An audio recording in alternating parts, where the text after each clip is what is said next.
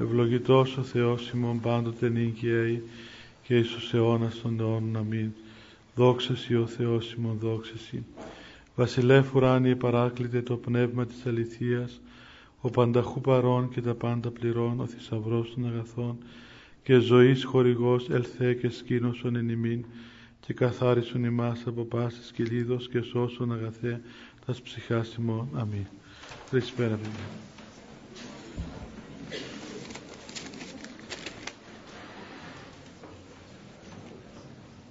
Είχα σκοπό να πούμε για το γάμο αλλά βλέπω εδώ μια απορία που δεν μπορώ να καταλάβω τι λέει. Λέει, ε, Πάτερ, σε μια προηγούμενη σας ομιλία για την πραότητα είπατε ότι αυτή είναι η ένδειξη για την αγιοσύνη, την πνευματικότητα κάποιου ανθρώπου. Όμως ο Μπιλ Λάντεν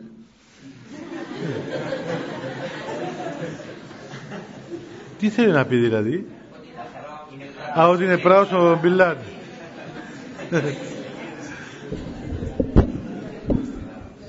Ε, πού δεν ξέρω με την πράος, αφού... Ε...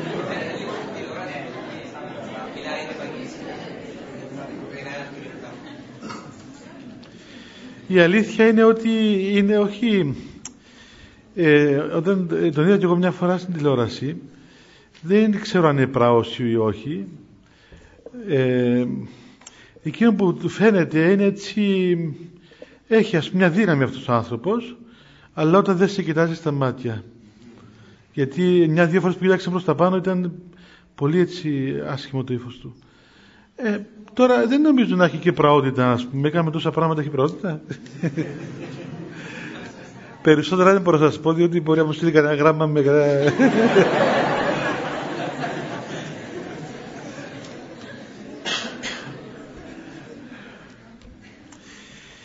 Είναι γεγονός παιδιά ότι καμιά φορά παρατηρεί κανείς φαινόμενα εξωτερικά τέτοια και σε πλανεμένους ανθρώπους. Δηλαδή θυμάμαι κι εγώ ας πούμε, που γνώρισα ανθρώπους που ήταν πλανεμένοι. Παραδείγματος χάρη αν πάτε σε έναν αιρετικό ας πούμε ε,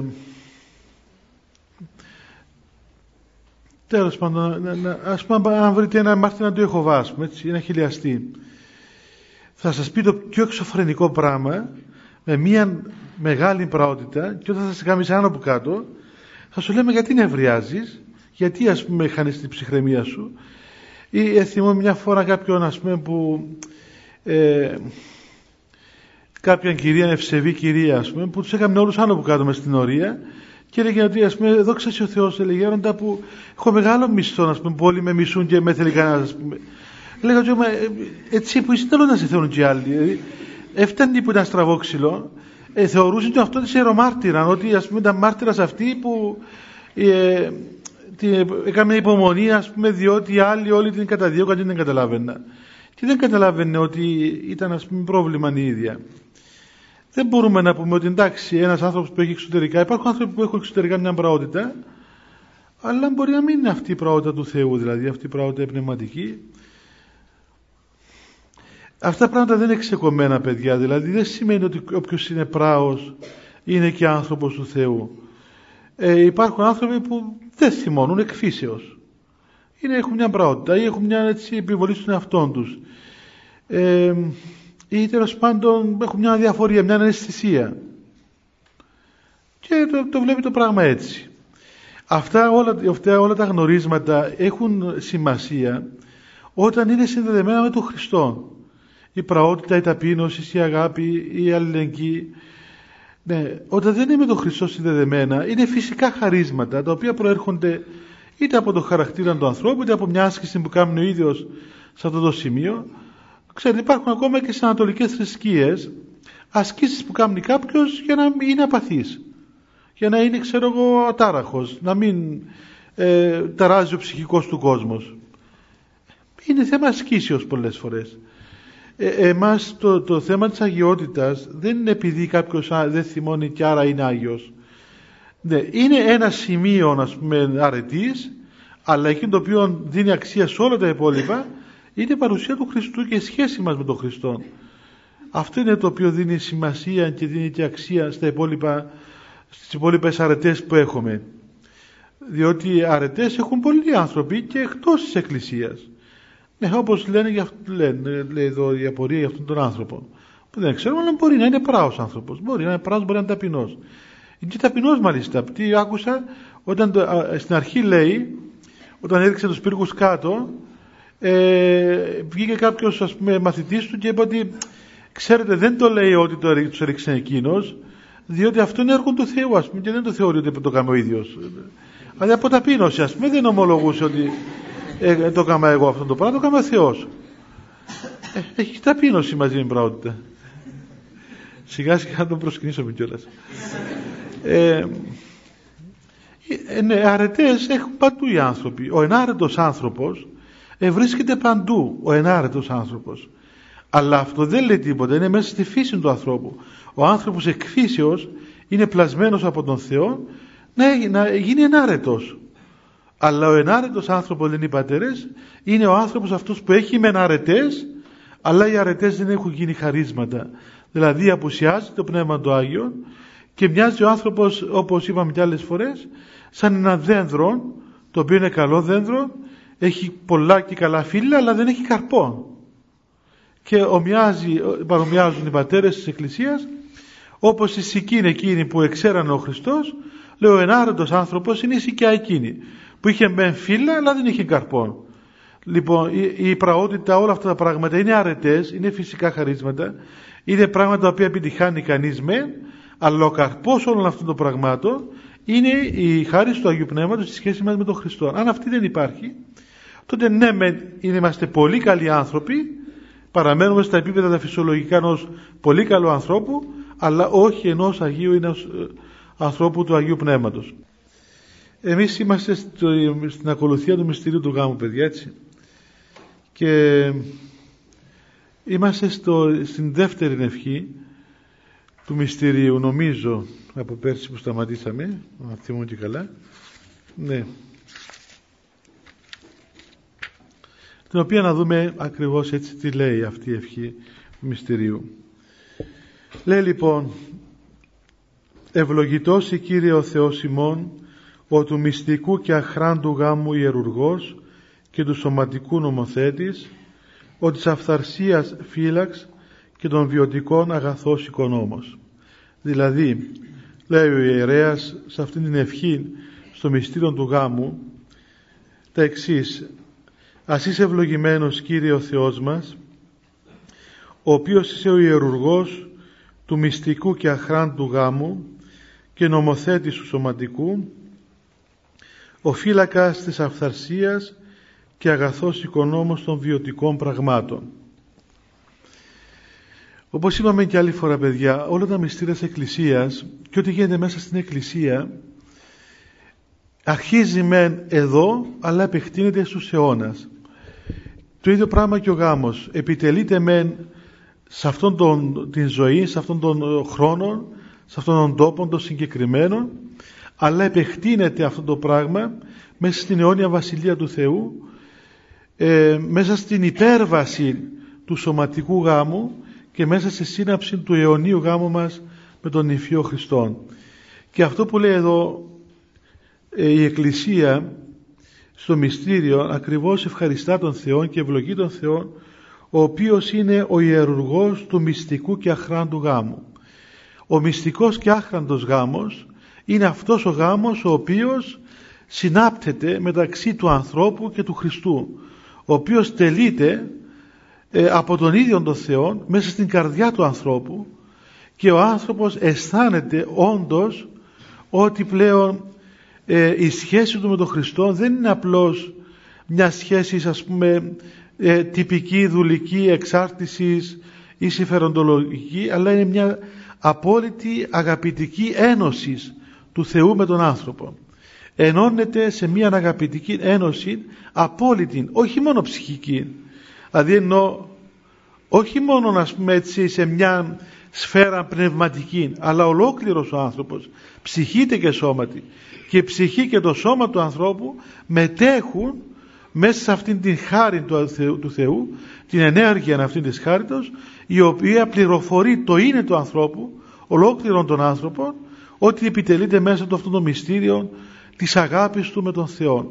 Γι' αυτό και ο άνθρωπος όταν φτάσει σε αυτήν την κατάσταση αλλάζουν μέσα του όλα τα πράγματα και το σώμα το ίδιο του ανθρώπου γίνεται, γίνεται Άγιον σώμα και αποκτά μία ας πούμε ειρήνη και μία, ε, μία ιερότητα και φτάνει ο άνθρωπος σε τέτοια σημεία μεγάλα που αισθάνεται τον εαυτόν του πλέον ως ιερόν δηλαδή βλέποντας τον εαυτόν του τα μέλη του τα ίδια σαν το εαυτός του, το σώμα του, κάθε μέλος του σώματός του είναι Άγιον και Ιερόν. Και υπερβαίνει ο άνθρωπος ακόμα και μέσα στο είναι του και την έννοια ακόμα της αμαρτίας. Την έννοια τελείως δηλαδή. Δηλαδή σβήνει από, το, από, το, από τη διάνοια του και από την καρδία του και η έννοια ακόμα της αμαρτίας. Γι' αυτό βλέπουμε ότι οι Άγιοι, αυτοί που φτάσαν σε μεγάλα μέτρα αγιότητος, είχαν φτάσει σε μια τέτοια παιδική απλότητα όπως ένα παιδάκι το οποίο δεν είναι ποτέ δυνατόν ένα μωρό να αισθανθεί ας πούμε αυτή την ε, τη διαστροφή, αυτή την κακία, αυτή την αίσθηση της αμαρτίας. Έχει μια απλότητα. Ο Άγιος Σημεών, ο νέος θεολόγος, περιγράφει για κάποιον Άγιον εκεί, ο οποίος λέει σε τέτοια μέτρα, όπου ούκ ισχύνεται λέει, ούτε γυμνός οράστη, ούτε γυμνούς οράν. Δηλαδή μπορούσε να βλέπει γυμνούς ανθρώπους και δεν αισθανόταν ότι αυτό το πράγμα ξέρω εγώ είναι ένα θέαμα όχι καλό. Αλλά και αν κάποιος του έβγαζε τα ρούχα του εκείνου δεν αισθανόταν τίποτα. Διότι ήταν ενδεδειμένος με τη χάρη του Αγίου Πνεύματος και είχε φτάσει τέτοια μέτρα ας πούμε ε, καθαρότητος που είχε σβήσει μέσα του κάθε έννοια του κακού. Και κάπου αλλού ο ίδιος Άγιος Σημειώνος Θεολόγος σε έναν ύμνο έχει γράψει κάπου 150 ύμνους θείων ερώτων λέγεται. Ένα βιβλίο που λέει ύμνη θείων ερώτων η ύμνη που έγραφε από, από αγάπη προς τον Θεό και περιγράφει εκεί κάποια φορά ε, που είχε μια τέτοια κατάσταση πνευματική που έβλεπε το σώμα του ολόκληρο μέσα στην χάρη του Αγίου, του Αγίου Πνεύματος. Και ε, ε, διαρωτάτε βλέπω λέει ας πούμε τα, τα μέλη μου, τα, τα πόδια μου, τα χέρια μου. Και είναι παντού ο Χριστός. Και αισθάνονται τόση ευλάβεια προς τον εαυτό του που δεν ξέρει τι να τα κάνει. Πού να τα βάλει τα χέρια του και πού να αγγίξει ξέρω εγώ τον εαυτό του όπου έβλεπε ότι το, το σώμα του ήταν ναός του Αγίου Πνεύματος. Δηλαδή φτάνει ο άνθρωπος ακριβώς σε αυτήν την κατάσταση. Και σκεφτείτε εάν πρέπει να οδηγηθούμε να βλέπουμε τον άλλον άνθρωπο ως ναό του Αγίου Πνεύματος και ως ιερόν και να σεβόμαστε μέσα σε μια ιερότητα το σώμα του άλλου ανθρώπου. Σκεφτείτε πόσο μεγάλο πράγμα είναι και πόση αρμονία τι αρμονία σημαίνει μέσα στον, μέσα στο ψυχικό μας κόσμο να αισθάνεσαι τον εαυτό σου το σώμα σου, το ίδιο το σώμα σου ως ιερότατον σώμα και να αισθάνεσαι ας πούμε μια ε, πώς να πούμε μια απόδοση τιμής και μια απόδοση ας πούμε σεβασμού προς το σώμα σου το ίδιο είναι μεγάλη υπόθεση. Νομίζω ότι αυτό είναι έκφρασης μεγάλης ψυχοσωματικής ισορροπίας την οποία προσφέρει μέσα στην Εκκλησία η χάρη του Αγίου Πνεύματος. Και όταν ο άνθρωπος δοκιμάσει αυτό, τότε πλέον απορροφάται από τον, αυτόν τον μυστικό και άχραντο γάμο που ιερουργείται με, με, από τον, με, τον, με τον Θεό και πλέον ας πούμε υπερβαίνει τα παρόντα. Αλλά εδώ ακριβώς επειδή είναι το μυστήριο του γάμου δεν θέλει να μας, ε, να δεν θέλει να ρίξει το βάρος στη μια πλευρά η Εκκλησία αλλά βλέπετε αμέσως μετά λέει και του σωματικού γάμου είσαι ο νομοθέτης. Ότι ναι με ανιερουργείς αυτόν τον γάμων των μυστικών και άχραντων γάμων που δεν έχει καμία σχέση με σαρκικές ειδονές και μία ας πούμε υπαγωγή μας σε σαρκικά πράγματα αλλά όμως ταυτόχρονα είσαι και ο νομοθέτης του σωματικού γάμου. Αυτού του γάμου που επιτελούμε εμείς αυτή την ώρα που δείχνει ας πούμε το ισοζύγιο ε, και λέει κανείς μπαίνει ο γάμος σε μια σωστή έτσι, πορεία και βλέπει κανείς πως μέσα στο γάμο ο άνθρωπος αγιάζεται πως ο γάμος είναι δυνατόν ο γάμος να γίνει τρόπος σωτηρίας του ανθρώπου. Και είναι έτσι, διότι μέσα στο γάμο κατεργάζεται η, η κένωση του ανθρώπου. Για να ζήσεις μέσα στο γάμο σωστά πρέπει να κενώσεις σε αυτόν. Πρέπει να μην υπάρχεις εσύ πλέον. Πρέπει να δώσεις τον εαυτό σου στον άλλον άνθρωπο και ο άλλος να δοθεί σε σένα ώστε πλέον να γίνεται ένα πράγμα. Να γίνεται μία άλλη οντότης, το ανδρόγυνο. Ούτε άνδρας ούτε γυναίκα. Αλλά ένας άνθρωπος. Θα δούμε λίγο πιο κάτω έτσι μερικά πιο βασικά. Εσύ λοιπόν που φυλάγεις την αυθαρσία εδώ η αυθαρσία εννοεί την μη φθορά από την αμαρτία ή από τα σαρκικά πάθη. Και παρόλο που ο άνθρωπος παιδιά μπορεί ας πούμε μέσα στο γάμο είναι φυσικό, είναι, παντρεύεται ε, είναι ο γάμος οπωσδήποτε έχει σχέση ας πούμε, με τη σύζυγόν του. Αλλά δεν σημαίνει ότι είναι διεφθαρμένος άνθρωπος. Να μου πεις τώρα καλά μια πράξη πρώτου γάμου και μετά το γάμο τι διαφορά έχει; Δεν είναι η ίδια πράξη η σαρκική πράξη ας πούμε σεξουαλικής σχέσης. Δεν είναι ίδια. Προ και μετά του γάμου δηλαδή είναι πέντε λεπτά προ και πέντε λεπτά μετά ας πούμε, αλλάζει, αλλάζει το πράγμα. Αυτό που έχει σημασία παιδιά και αυτό που επιδιώκει η Εκκλησία είναι ακριβώς να, να αγιάσει τις σχέσεις μας και να μας βοηθήσει όπως είπαμε και άλλες φορές να βλέπουμε τα πράγματα μέσα στην πορεία μας τις σχέσεις μας με τον Θεό.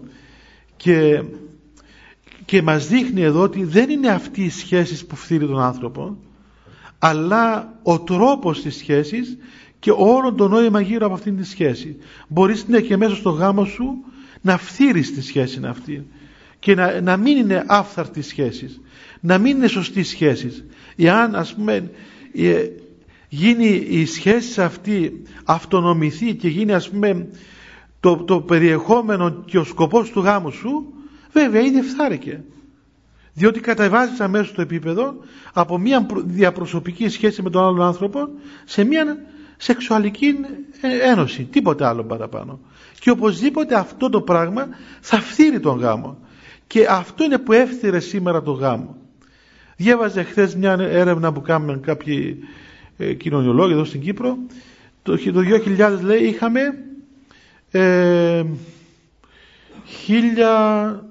1400 ξέρω εγώ περίπου διαζύγια. Και είναι κανείς καλά. Γιατί αυτοί οι άνθρωποι πήραν διαζύγιο επειδή δεν είχαν σεξουαλικές σχέσεις; Πολλούγοι και δει. Τώρα πλέον έχει γίνει ας πούμε πανεπιστήμιο αυτή η υπόθεση. Για ποιο λόγο παίρνουν διαζύγιο; Και, το, και ε, εμείς έχουμε τη δυνατότητα δυστυχώς να βλέπουμε αυτούς τους ανθρώπους και τους ρωτούμε και ποιο είναι το πρόβλημα. Δεν είναι η, η άγνοια της σεξουαλικότητας.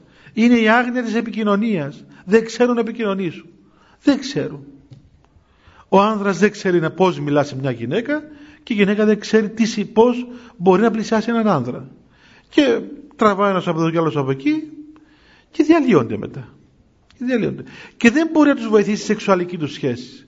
Τουλάχιστον λέει κανείς να μπορούσε αυτή η σχέση να τους βοηθούσε λίγο, να ήταν λίγο ενωμένοι, λίγο αγαπημένοι, κάτι καλό θα βγαίνει. Αλλά δεν τους βοηθά τίποτα. Τίποτα απολύτως δεν τους βοηθά. Που αποδεικνύεται στην πράξη πέρα από τα λόγια και τις θεωρίες αποδεικνύεται στην πράξη ότι ο γάμος δεν μπορεί να έχει ως βάση ή ως περιεχόμενο αυτήν την σωματική ένωση των δύο ανθρώπων πρέπει να ανακαλύψει ο άνθρωπος την ψυχική επαφή, την ψυχική ένωση, την προσωπική σχέση. Αλλά πώς θα το καταφέρει αυτό εάν δεν μάθει να κοινωνήσει με τον άλλο άνθρωπο, εάν δεν μάθει να υπερβεί το φίλο του άλλου να υπερβεί το φίλο, μην το βλέπει σαν άνδρα ή σαν γυναίκα, αλλά το βλέπει ως πρόσωπο. Το βλέπει ως άνθρωπο. Ότι αυτός είναι άνθρωπος, είναι ξέρω εγώ η Μαρία, ο Κώστας, ο Νίκος, ε, η Ελένη κτλ. Δεν είναι ας πούμε ε, η γυναίκα, όπως λένε εδώ στην Κύπρο, έλα εδώ ρε γυναίκα ας πούμε, έτσι. δεν έχει όνομα. Είναι η γυναίκα μου ας πούμε. Ε, παιδιά, είστε μορφωμένοι άνθρωποι, εγώ δεν ξέρω, μπορεί να έχω λάθος, αλλά μου φαίνεται έτσι λίγο χοντρό πράγμα ας πούμε να συστήνεις στη σύζυγός σου, να είναι η γυναίκα μου, ας πούμε. Καλά, δεν έχει όνομα αυτός ο άνθρωπος δηλαδή. Δηλαδή προσδιορίζεται από το φίλο της, ας πούμε, αν είναι γυναίκα. Δεν είναι ωραίο πράγμα. Ε, καλά, πες της σύζυγός μας, έτσι. Σύζυγός μου, ναι. εντάξει εννοείται ότι όταν είσαι γυναίκα μου είναι σύζυγός μας εντάξει εννοείται αλλά σαν να κάτι δεν χτυπάει ωραία ας πούμε ναι. παλαιότερα είχε κάτι καλούς ανθρώπους που λέγανε αυτή είναι η κυρία μου ε; τι ωραίο πράγμα έχει ακόμα μερικούς ναι μερικούς ας πούμε έτσι παλιούς που τους βρίσκεις στα χωριά αυτούς τους αγράμματους τους ε, χορκάτες να πούμε που είναι πιο εξευγενισμένοι από τους πολίτες. Και πάει να, ε, είναι με την σύζυγό του και από εδώ λέει κυρία μου και άλλο είναι ο κύριος μου. Και λες τι ωραία με εκφράζεται για τη γυναίκα του αυτός ο άνθρωπος έτσι για τη σύζυγό του. Λοιπόν έρχεται άλλος λέει γυναίκα μου δηλαδή δεν έχει σημασία αν είναι η Μαρία η Ελένη ξέρω εγώ αυτά είναι που γυναίκα ας πούμε. Αυτό, αυτό είναι, είναι αρκετό ας πούμε όπως λέει χθες στο Ευαγγέλιο στο Ευαγγέλιο που ήταν, ήταν το Ευαγγέλιο του ποιο Ευαγγέλιο ήταν χτες μπράβο.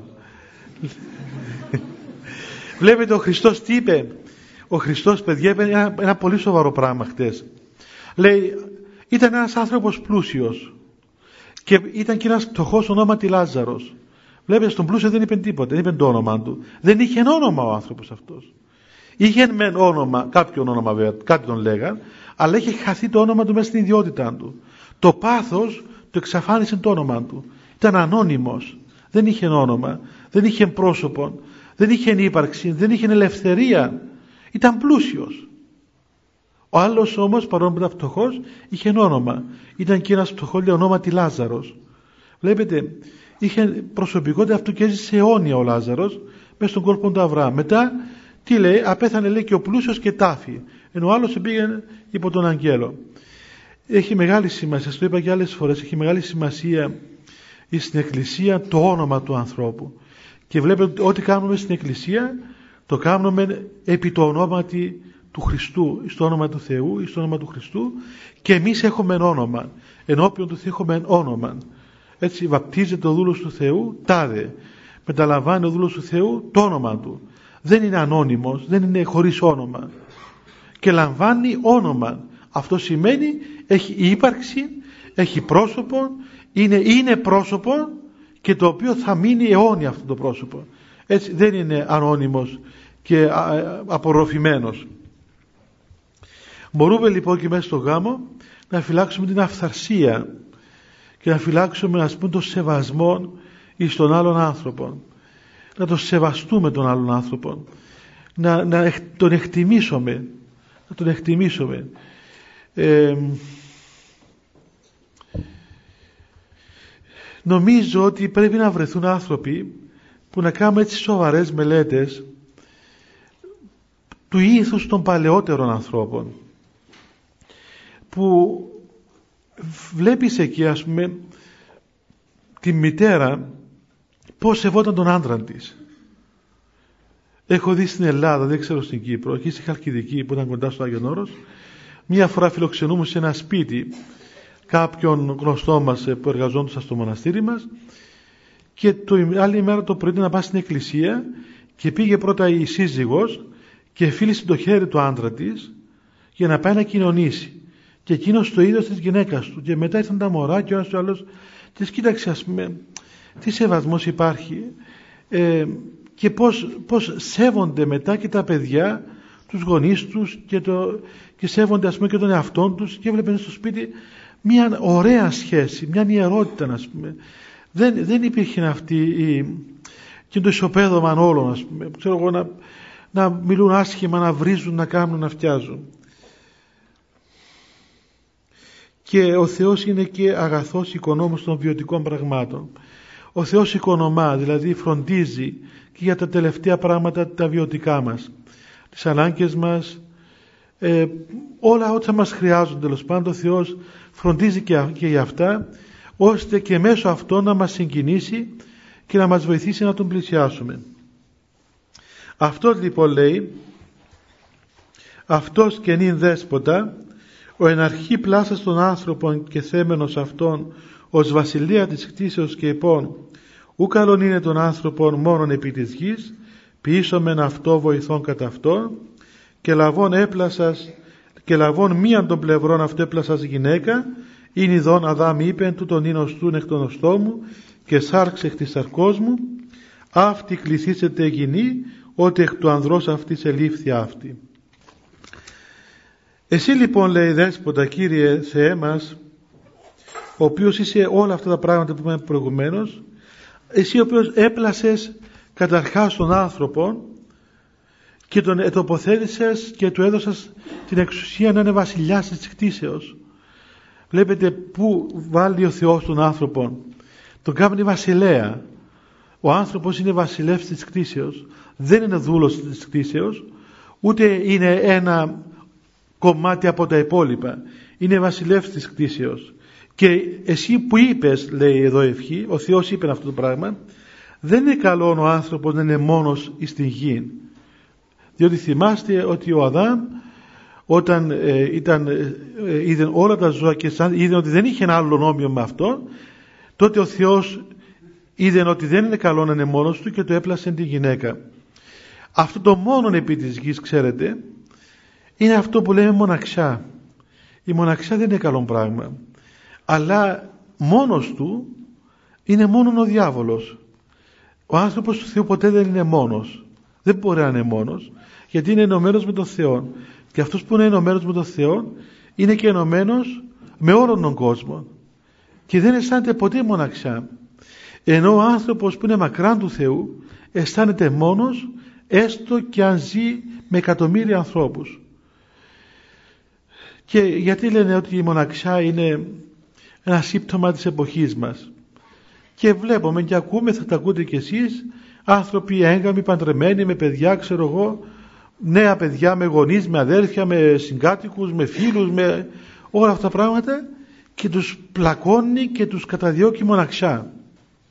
Ενώ οι άνθρωποι του Θεού ε, πάνε και μένουν μέσα στις σπηλιές μόνοι τους και μετά αν, έχει, αν βλέπουν και από μακριά κανένα σπίτι λέει να πάμε ακόμα πιο μακριά μην το βλέπουν εκείνο και δεν αισθάνονται μοναξιά δεν θα ακούσεις ποτέ κανέναν ε, πού να τους βρείτε κι εσείς τώρα που κανένα ερημίτη να πούμε έτσι, κανένα ασκητή να πει ότι «Ου, έχω μοναξά» να πούμε.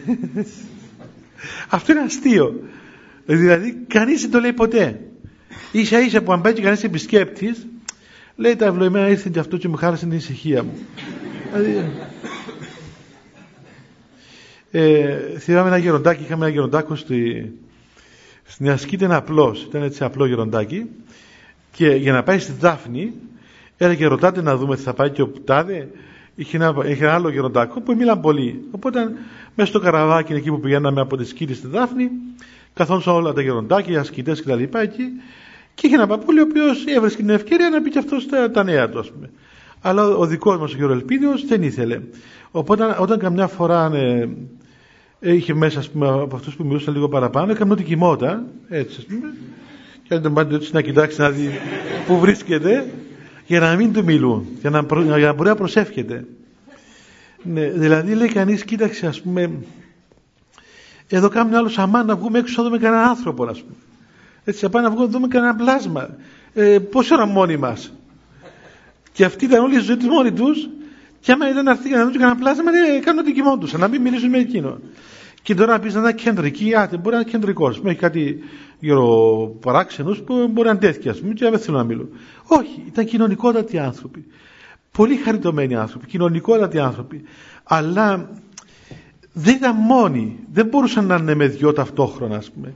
Η παρουσία του Θεού μέσα τους ήταν τόσο έντονη, που ήταν ας πούμε υπέρ αρκετοί για αυτούς, που τώρα οι άλλες παρουσίες δεν τους χρειαζόντουσαν. Δεν είχαν ανάγκη, ας πούμε, άλλα πράγματα. Ορίστε. Δηλαδή να πάει να παντρευτεί για να μην είναι μόνος του. Κοίταξε, εντάξει, ε, μια λύση ας πούμε και τούτη. Να μην είσαι μόνος του, παντρεύτου.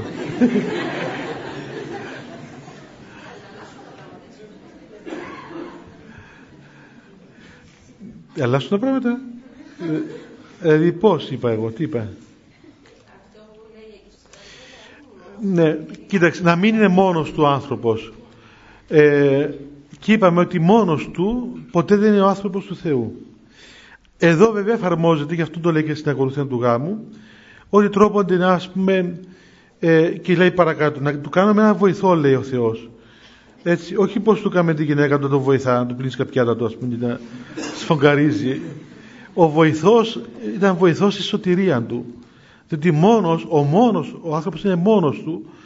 Αφ' αυτού δεν μπορεί να σωθεί. Σώζεσαι πάντοτε δια του πλησίον σου. Και ο άνθρωπος, ο ερημίτης μπορεί να μην έχει άλλον παρόν εκεί αλλά είναι ενωμένος με όλον τον κόσμο και η αγάπη υπερόλου του κόσμου είναι αυτή που τον σώζει στο τέλος.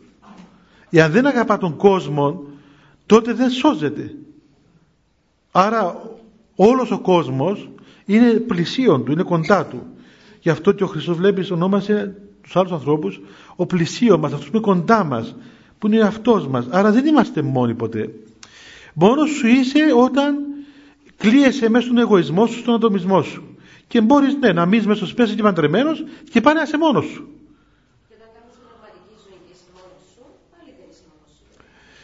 Ναι, φτάνει να κάνει κανείς σωστή πνευματική ζωή και να μην είναι στριμμένος. Γιατί έχω μείνει στριμμένος, ας πούμε. Έτσι. Ε, ναι, ναι. Ε. Μπορεί, μπορεί να είσαι στριμμένος, ας πούμε.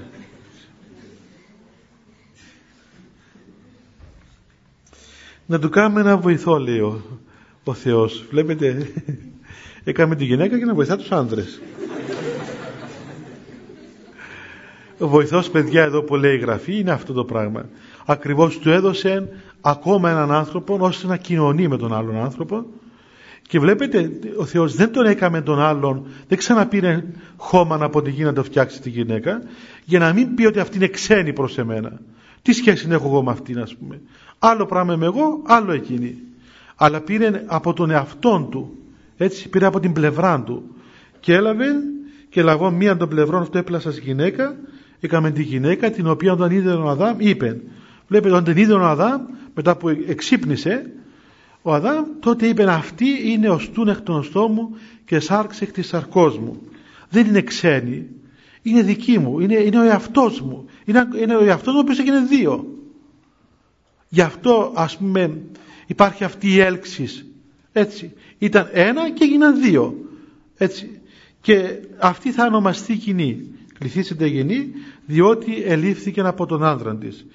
Και ένα και τούτου εξαιτίας αυτού του πράγματος αυτής της σχέσης πλέον με την ε, γυναίκα του λέει μια προφητεία ο Αδάμ καταλήψει ο άνθρωπος λέει θα εγκαταλείψει ο άνθρωπος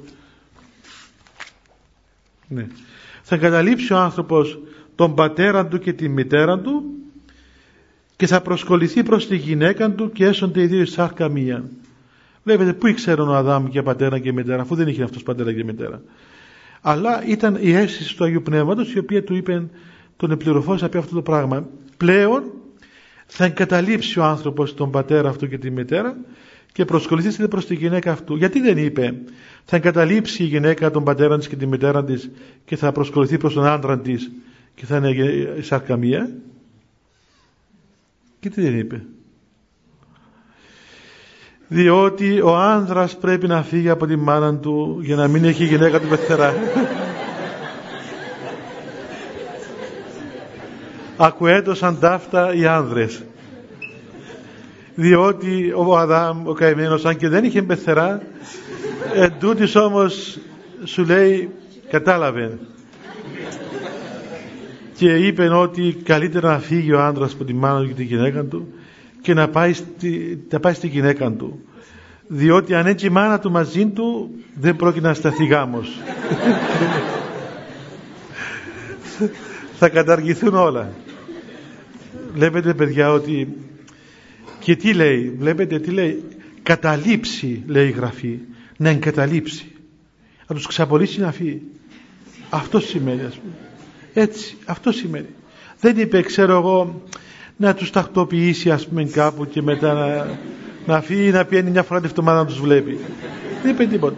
Το καταλήψει άνθρωπος τον πατέρα αυτού και τη μητέρα σημαίνει να τους, να τους αφήσει και να φύγει να πάει προς τη γυναίκα του και να προσκοληθεί προς τη γυναίκα του και έσονται δύο σάρκα μία τότε αυτοί οι άνθρωποι θα γίνουν ένας άνθρωπος.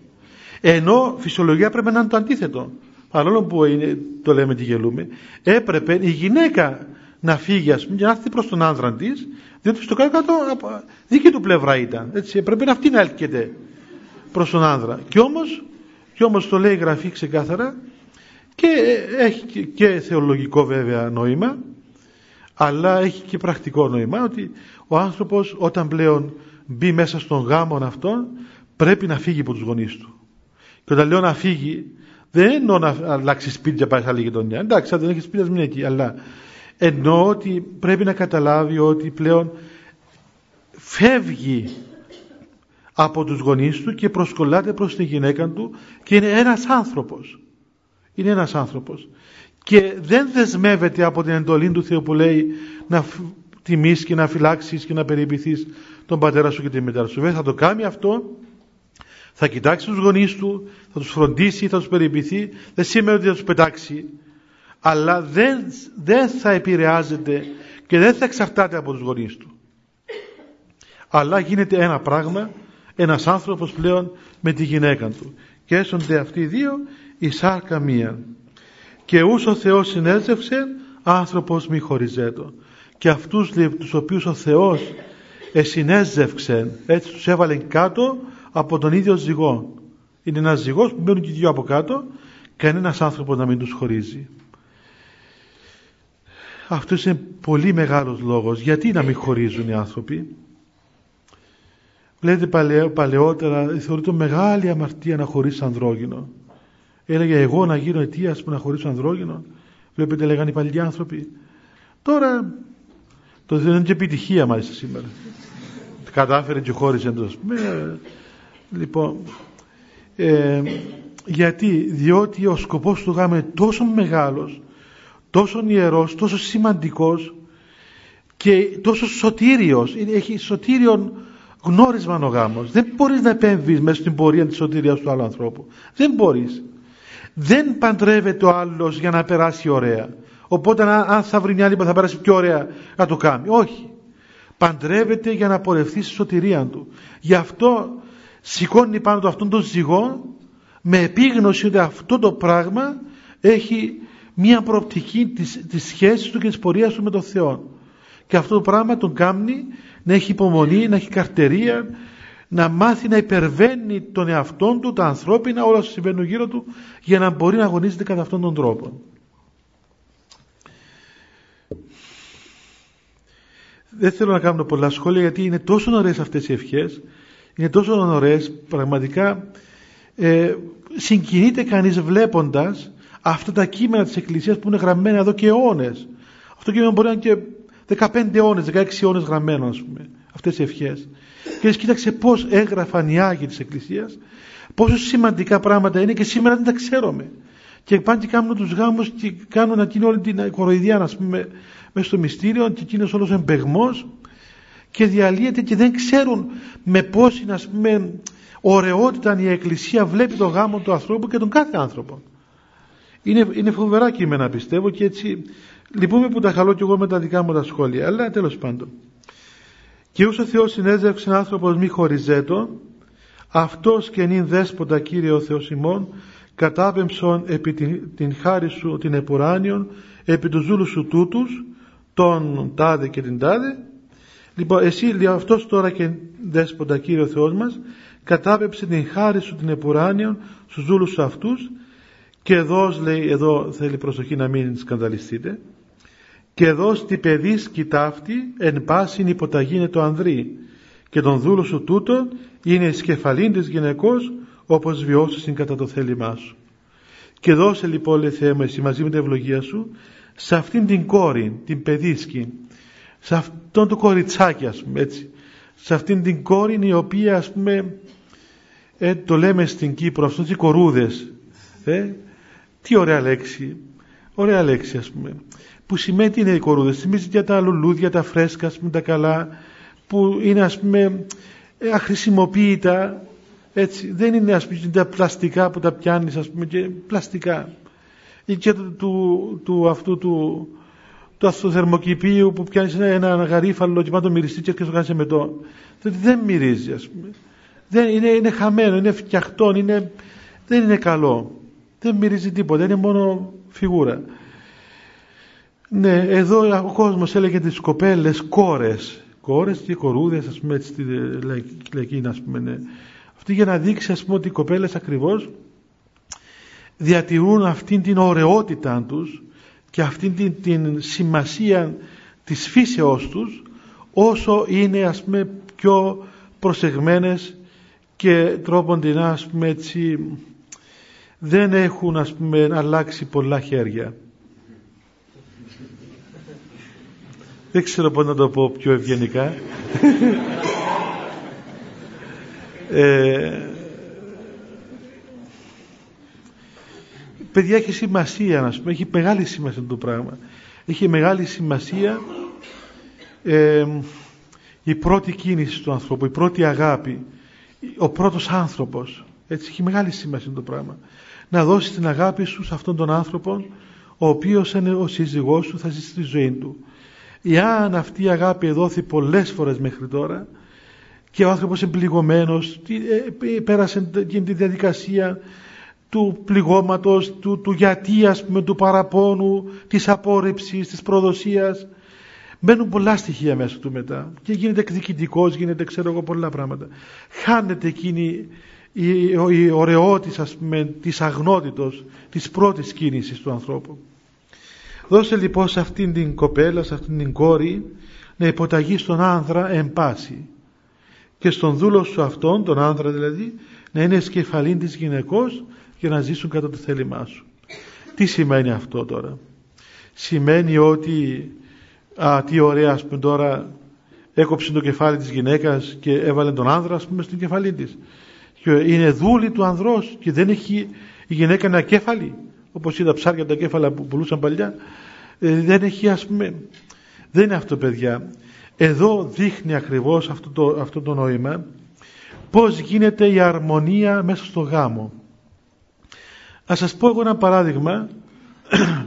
ελάτε πιο μέσα και κάνουμε και κρύο έξω και... Ελάτε και εσείς λίγο πιο πάνω. Ε, να σας πω ένα παράδειγμα προσωπικό.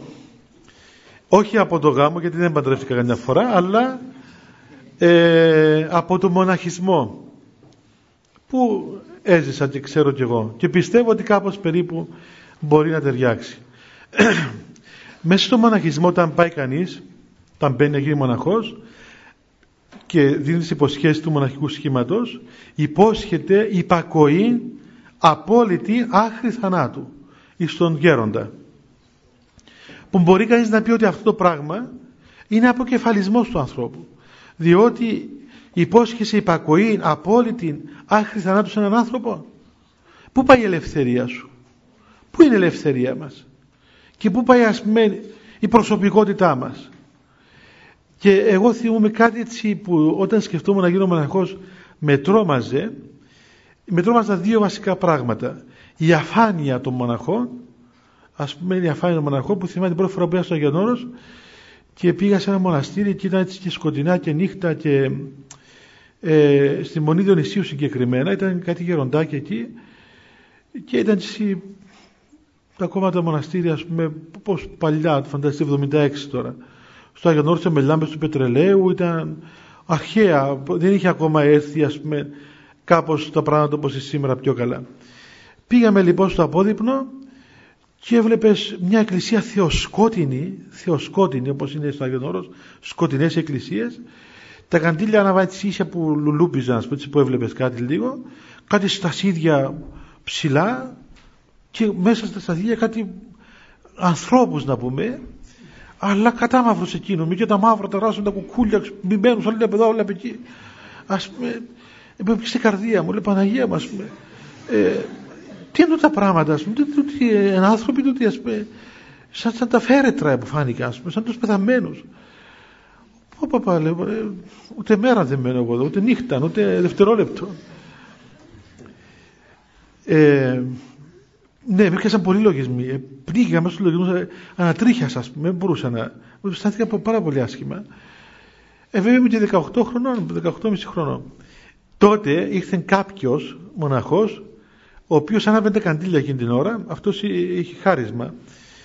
Και πήρε και με βρήκε κατευθείαν πάνω μου.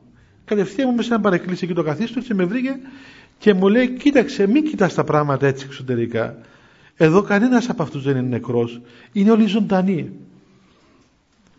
λοιπόν και μου απάντησε σε αυτά που σκέφτομαι εγώ αλλά εγώ που ύστερα κατάλαβα ε, λοιπόν ένα, ένα που με φοβερίζει είναι αυτό το πράγμα είναι η αφάνεια ας πούμε ότι χάνεσαι πλέον μέσα στο Άγιον Όρος μακριά από τον τόπο σου, μακριά από το σπίτι σου και δεύτερον η υπακοή η υπακοή ας πούμε που σημαίνει ότι Ό,τι σου πει ο άλλος να κάνεις ας πούμε. Μα τι σημαίνει ότι μου πει ο άλλος να κάνω ας πούμε.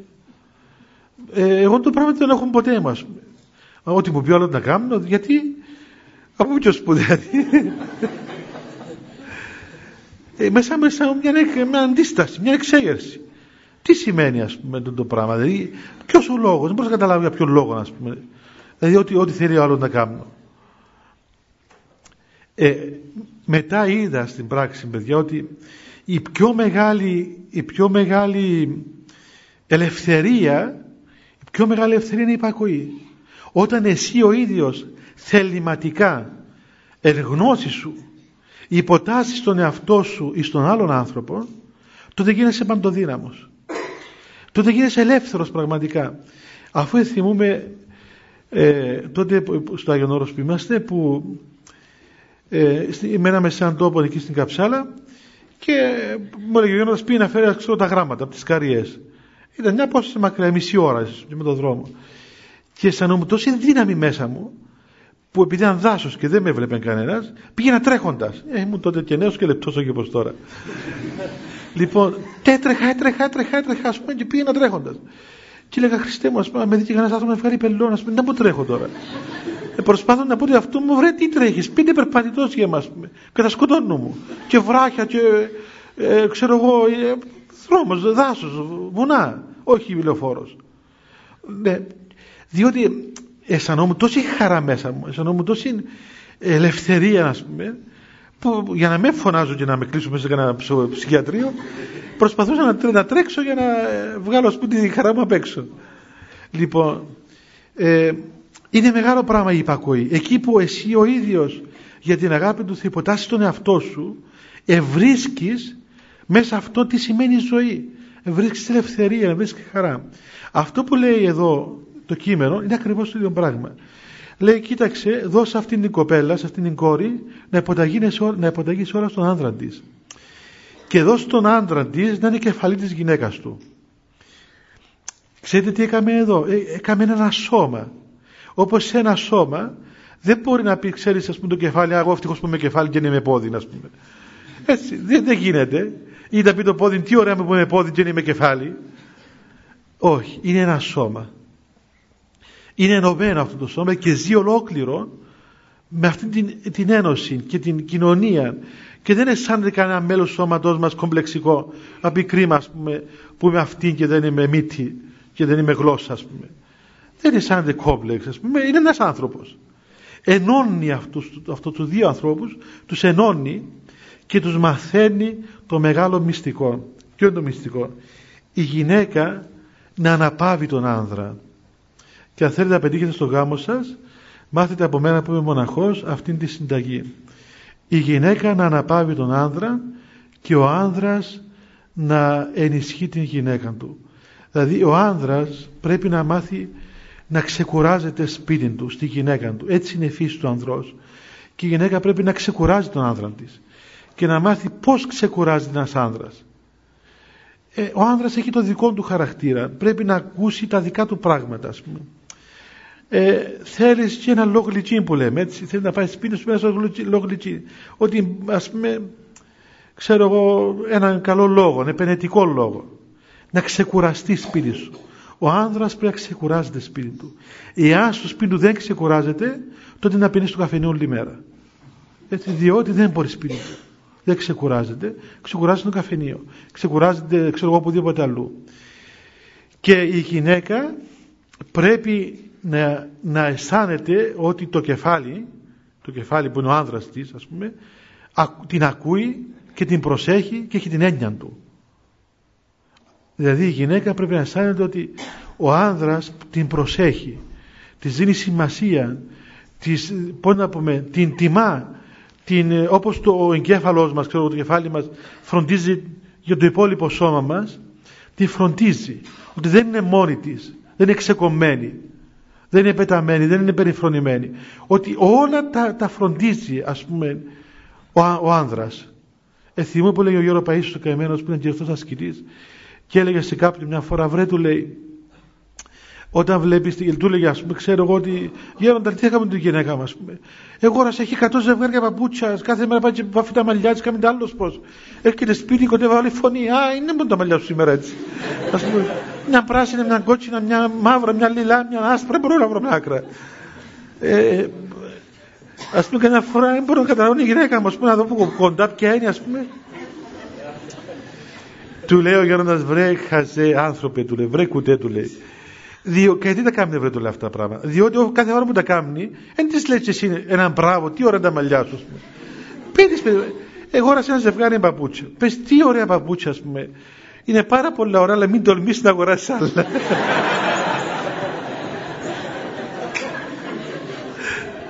Δώσε σημασία σε αυτό που κάνει. Δώσε τη σημασία. Πρόσεξε το, ας πούμε. Ε, ε, κουράστηκες, σου κάνει ένα γλυκό να φάεις, ας πούμε. Ε, φάτο, πέτσε τον έπαινό σου, ας πούμε. Ξέρω εγώ, όρασε κάτι εδώ στο σπίτι. Να αναπενέσει, να πεις καλά λόγια, να προσέξεις. Έτσι είναι η φύση μας, πώς θα το κάνουμε. Οπότε και ο άντρας. Ο άντρας αισθάνεται την ανάγκη η γυναίκα του να τον στηρίζει. Να του λέει είσαι δυνατός, με φάσει τίποτε, ξέρω εγώ ας πούμε, άμα σε έχω σαν δίπλα μου ε, φόβε κανένα. ναι. Ε, άμα τον περιφρονεί δεν θα ξεκουράσει σπίτι του. Να πάει σπίτι του και θα, όταν τον κρίνει, όταν η γυναίκα κρίνει τον άνδρα, ε, σαν το, το ρουκανίζει, ας πούμε. Έτσι. Ναι. Σαν σε ρουκανίζει έτσι και.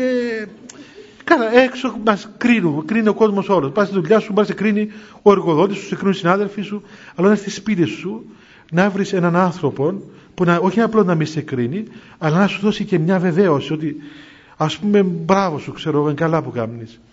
Το ίδιο πράγμα και η γυναίκα αισθάνεται πρέπει να λειτουργεί ο άνδρας ώστε να αισθάνεται η γυναίκα ότι την προσέχει ότι έχει σημασία για αυτόν η ύπαρξή της. Και είπαμε και άλλη φορά παιδιά ότι εάν η γυναίκα αισθανθεί ότι ακόμα και τα, και τα παιδιά είναι περάνω της ιδείας έστω και αν δεν το παραδέχεται λογικά τότε αρχίζει πλέον ο γάμος αυτό να έχει προβλήματα. Ακόμα και τα παιδιά δεν πρέπει να, να είναι ας πούμε υπεράνω της συζύγου. Διότι αν πάει ο άντρας σπίτι και πει, ξέρω εγώ, μάνα μου πει τα μωρά μου, ας πούμε, φέρτε εδώ να τα δω, θα πει ότι είδες. Ε, εγώ είμαι μια δούλα τα μέσα δά.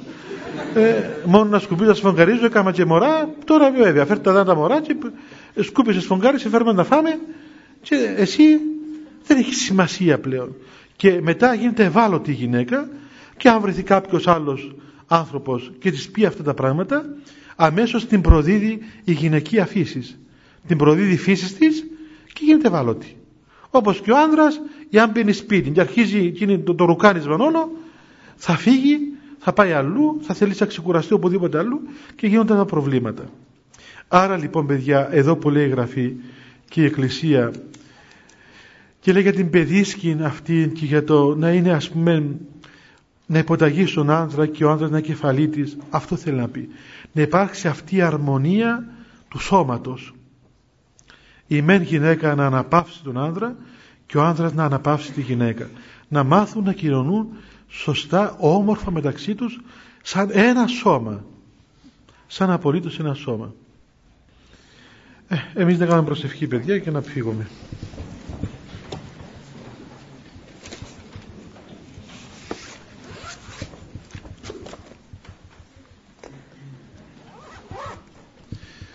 Χριστέ το φως του αληθινών, το φωτίζουν και αγιάζουν πάντα άνθρωπον. Ερχόμενοι στον κόσμο σημειωθεί το εφημάς το φως του προσώπου σου. Είναι ένα αυτό ψώμεθα φως του απρόσιτων και κατεύθυνον τα διαβήματα ημών προς εργασία των εντολών σου πρεσβείες της Παναχράντου σου Μητρός και πάντως σου των Αγίων Αμήν. Διευχών των Αγίων Πατέρων ημών, Κύριε σου Χριστέ ο Θεός, ελέησον ημάς. Καλό βράδυ παιδιά.